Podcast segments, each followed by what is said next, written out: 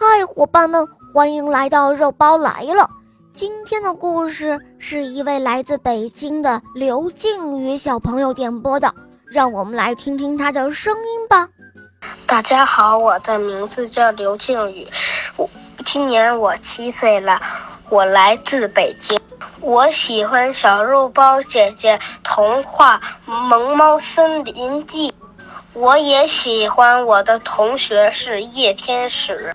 今天我想点播一个故事，名字叫《足球贝米》。好的，小伙伴，你点播的故事马上就要开始喽，请收听《足球贝米》。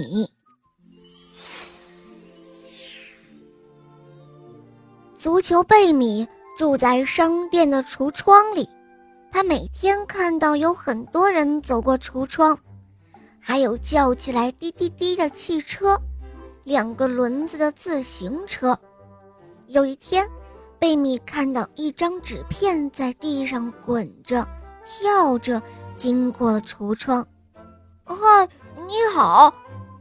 贝米跟纸片打着招呼，可是纸片没有听到，一眨眼的功夫就跑得没了踪影。贝米有些伤心。他想，大家都能在外面走，为什么我不能呢？这时候，有四只脚走到橱窗前，停了下来。原来是一位爸爸带着一个穿着黄色衣服的小男孩，他们俩盯着贝米看了一会儿，然后走进商店里来了。随后，有一双手伸进了橱窗里，抱起了贝米。贝米一阵的激动，那是营业员小姐的手。每次她的手伸过来，就会有一个伙伴离开。呃，现在终于轮到我了！贝米高兴的真想大叫一声。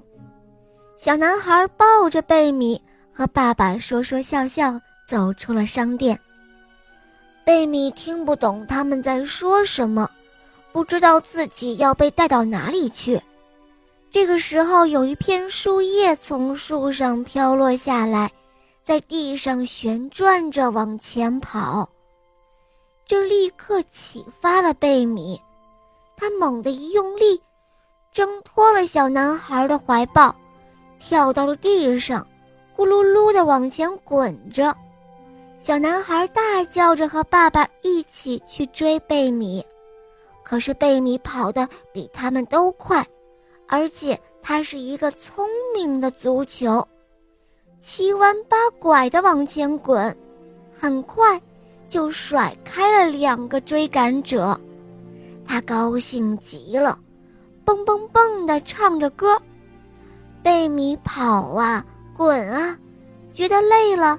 想停下来休息一会儿，可是他停不下来。哦，帮帮我！谁来帮帮我？贝米只好边往前滚边大声的喊叫。树儿问他：“帮你什么忙啊？”“呃，帮我停下来。”贝米急坏了。树儿想帮助贝米的。可是，他们没有脚，不能够跑过去截住贝米。这时候，只听“咚”的一声，贝米撞到了一棵最粗的树上去了。这一下，贝米停下来没有呢？没有，他又咕噜噜地朝另外一个方向滚去了。呃，帮帮我，帮帮我，快请帮帮我！路上一块小石子还没有听清贝米在说什么，就被他撞飞了。帮帮我，快帮帮我呀！贝米更加大声地喊着。天上的一群小鸟听到了，赶紧衔来了一张网，追着贝米飞。贝米就这样滚啊滚。前面出现了一条小河，哎呀，贝米要掉进河里去了！这时候，小鸟们动作极快地用网网住了贝米，然后奋力向高空飞去。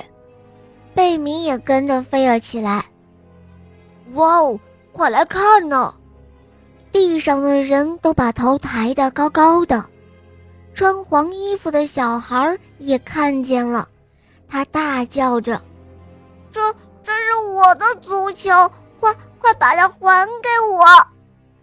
小鸟们敞开了网，贝米往下一跳，正巧跳进了小男孩的怀抱。小男孩高兴地抱着贝米，亲了又亲。贝米心里想：“原来小男孩这么喜欢我呀！”从那以后，贝米就住进了小男孩的家。每天，小男孩放学回家后，都会和小伙伴们带着贝米来到足球场上。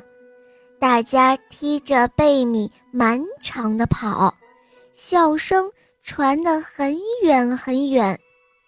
这是贝米感到最最骄傲、最最神气的时候，因为他成了一个真正的足球，同时贝米也真正的实现了自己的梦想和价值。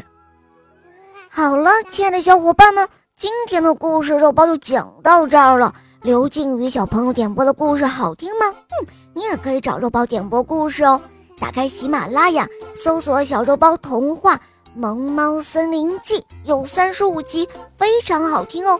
小伙伴们，赶快搜索收听吧。好了，刘静宇小伙伴，我们一起跟小朋友们说再见吧，好吗？小朋友们再见。嗯，小伙伴们。我们明天再见，么么哒。